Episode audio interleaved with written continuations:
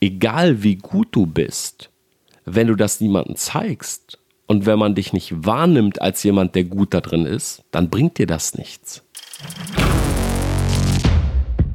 Torben, that's awesome, man. Torben, you teach these people like crazy. Hey, Torben Platzer, Grant Cardone here, and I cannot wait to speak with you live.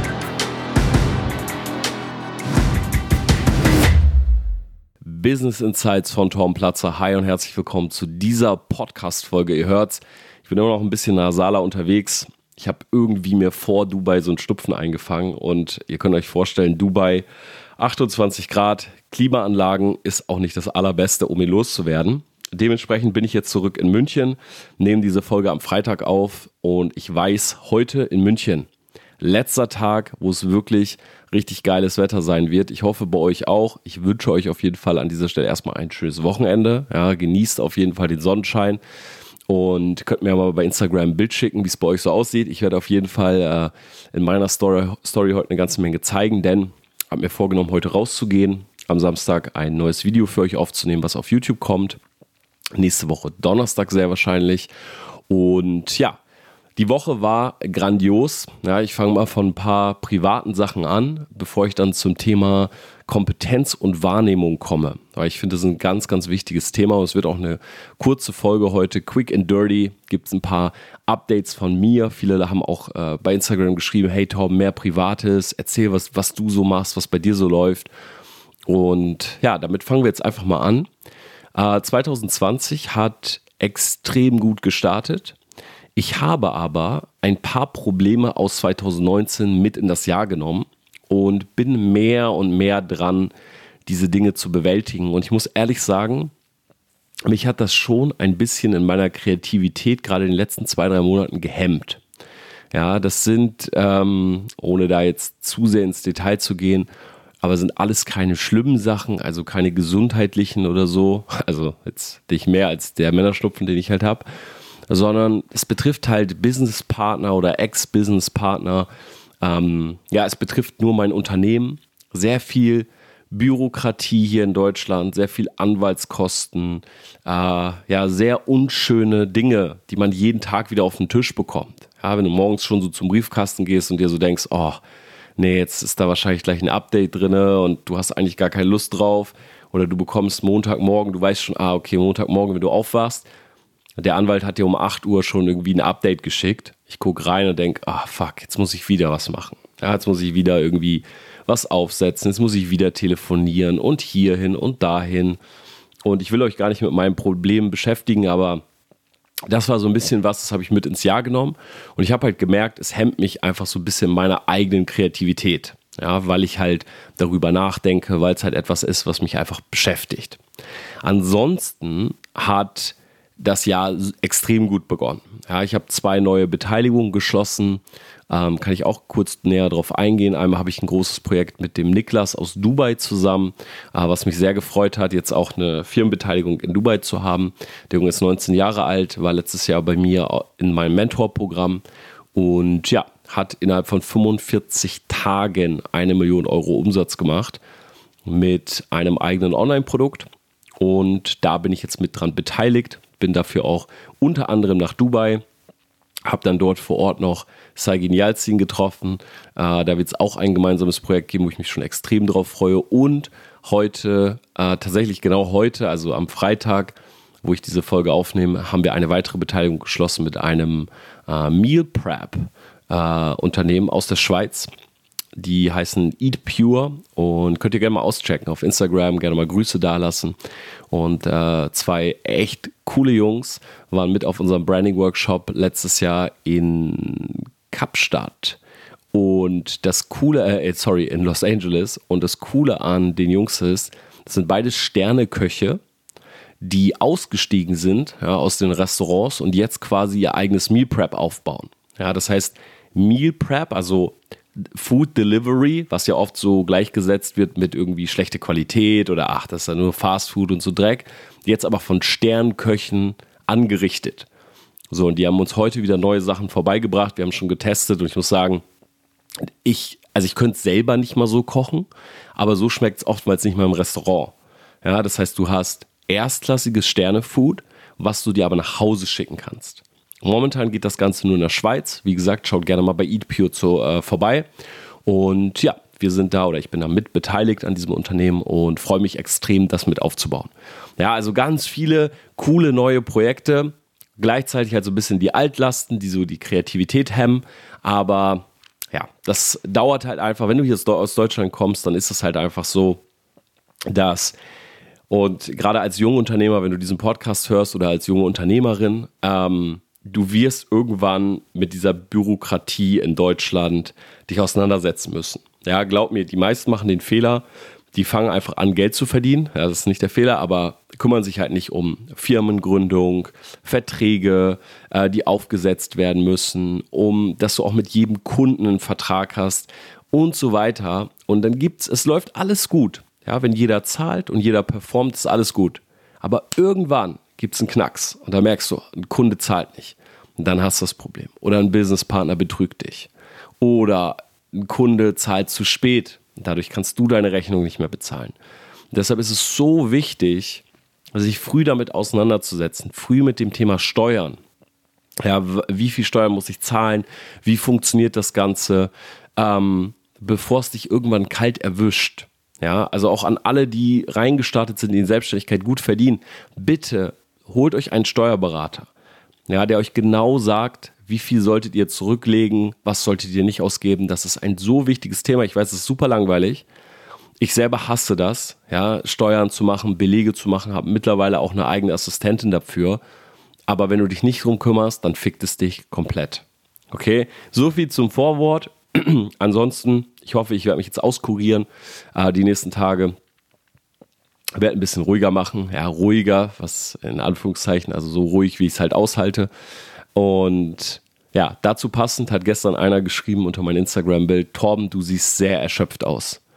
Und dann habe ich geantwortet: Ja, gut, weil ich bin ja nicht um diese Erde, um, auf dieser Erde, um zu chillen.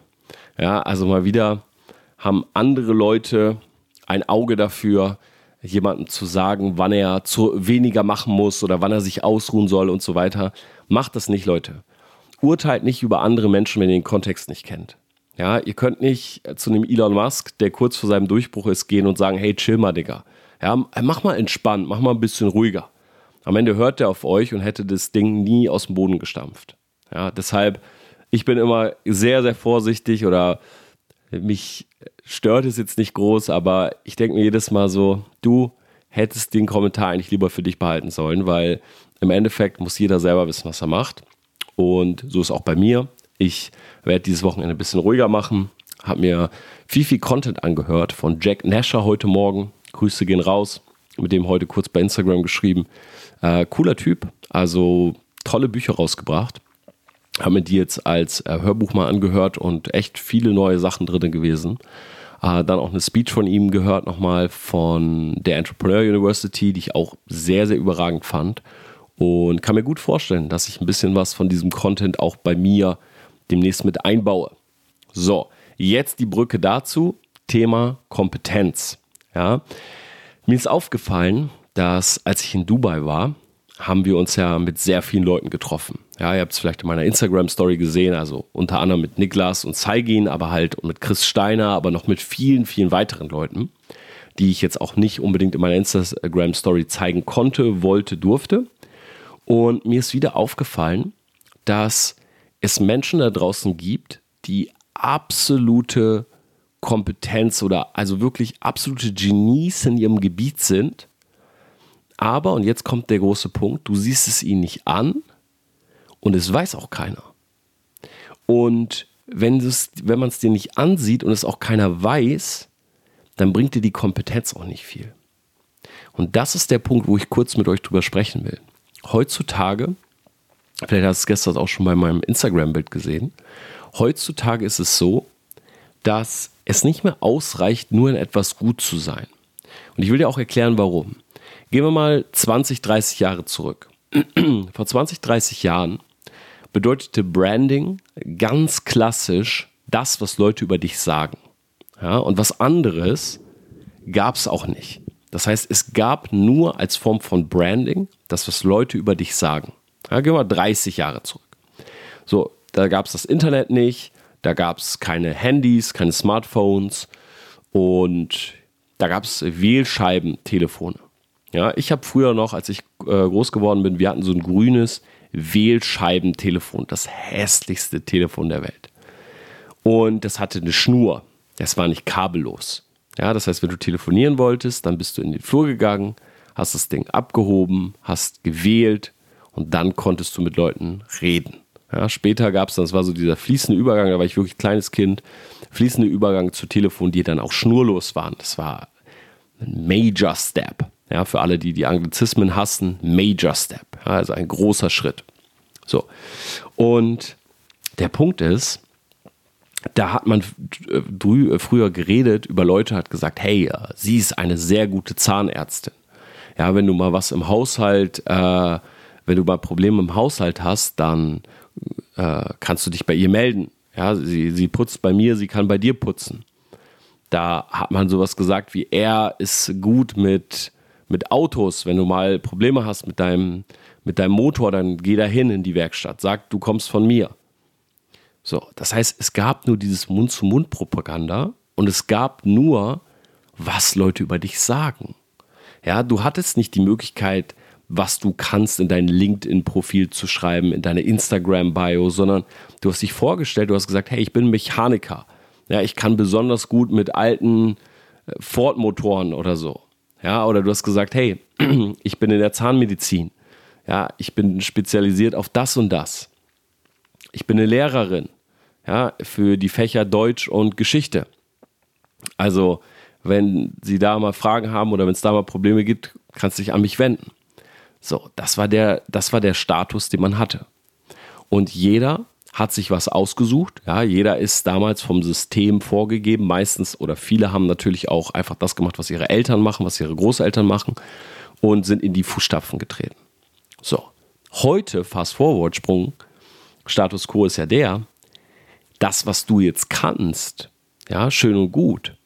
Aber wenn du für dich keine Werbung machst, wenn du das niemandem zeigst. Also ich sage mal ganz stumpf, wenn du kein Social Media, kein Internet benutzt, um Leuten in irgendeiner Art und Weise zu zeigen, was du machst, sei es jetzt Website oder Profil oder du baust wirklich Kanäle auf und äh, bespielst die mit Content, dann, ich will nicht sagen, wird niemand davon erfahren, aber es werden viel weniger davon erfahren, weil das Internet ist die primäre Kommunikationsform ja, online ist die primäre Kommunikationsform. Damals war Mund zu Mund die primäre.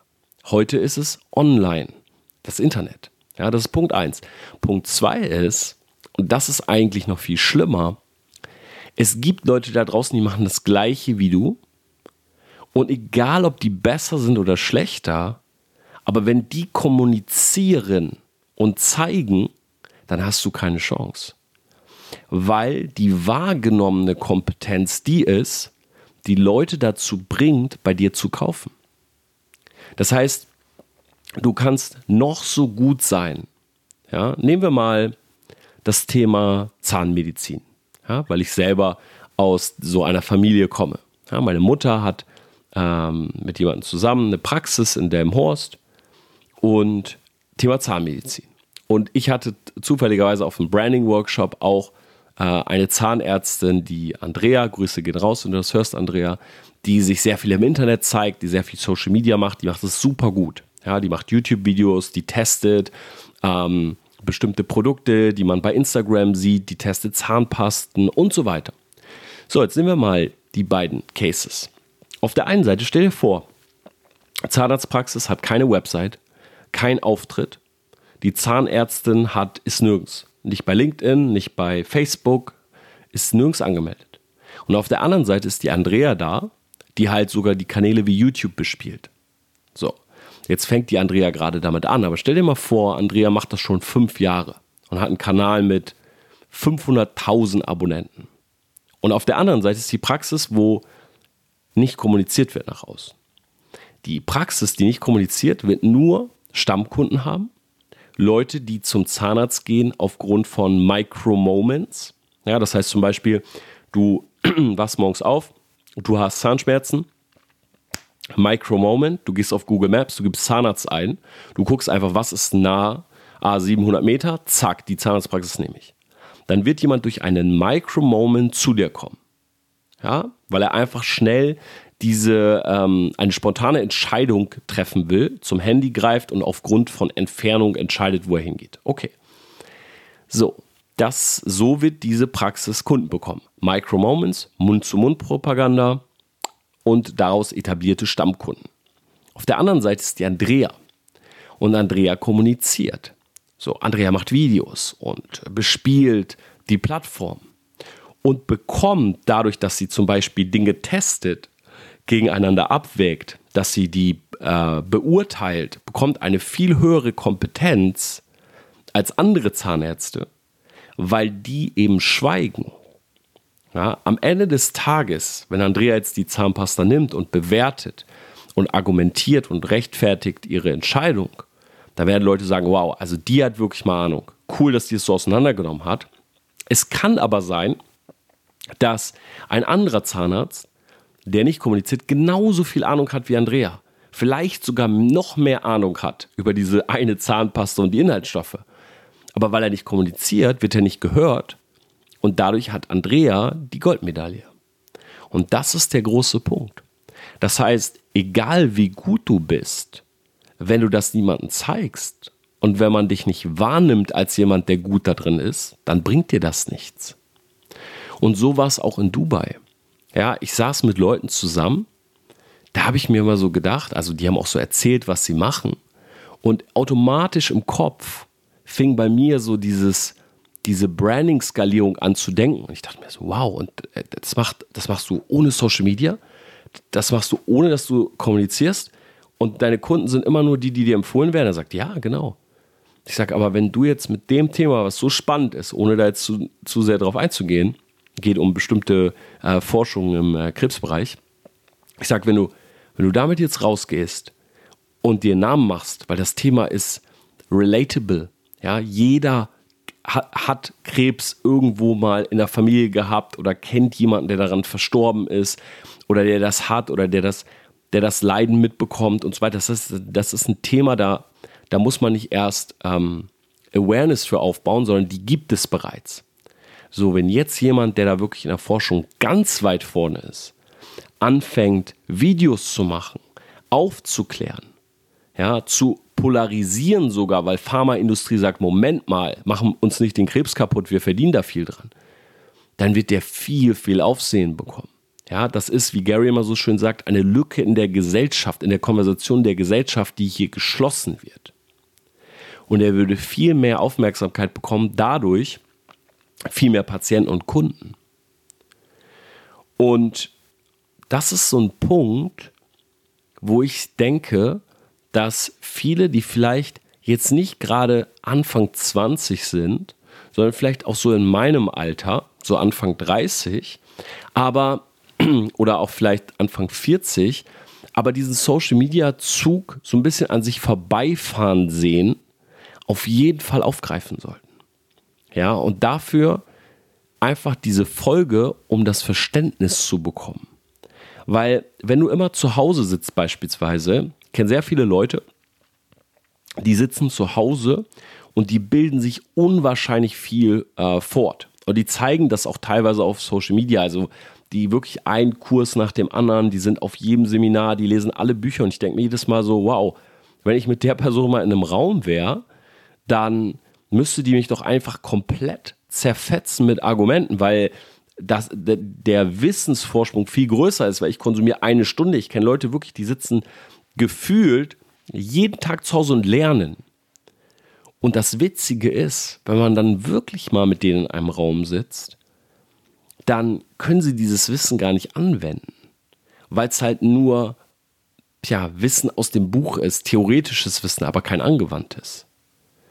Ja, und das ist der große Punkt. Am Ende ist die Synergie, die dich nach vorne bringt, die, dass du lernst, umsetzt und kommunizierst. Ja, dieser, dieses Triangle, das gilt es eigentlich wirklich voranzubringen. Dass du auf der einen Seite eine Quelle hast, wo du lernst, wo du wirklich ähm, ja, die, die Theorie, wo du dir immer wieder neue Techniken anguckst in deinem Gebiet. Das kann alles sein. Ist Zahnmedizin, ist Handwerk, ist Social Media, egal was.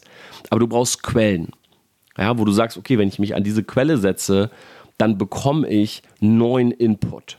So, dann musst du anwenden. Die Praxis. Dass das Wissen nicht nur in deinem Kopf ist, sondern dass es durch deinen Körper fließt, in deine Hände und du damit was tun kannst. Und dann musst du kommunizieren. Du musst Leuten zeigen, dass du tust, dass du konsumierst, dass du da bist und was du damit machen kannst. Und das wird dich am Ende erfolgreich machen. Diese drei Schritte in genau dieser Reihenfolge, das ist so ein fließender, das muss so ein fließender Kreislauf sein. Ich konsumiere etwas, ich tue etwas, ich erzähle davon. Und viele Leute haben einen Schwerpunkt auf eine Sache, aber alles drei ist genau gleich relevant und sollte, und jetzt kommt's, im gleichen prozentualen Anteil ausgeführt werden.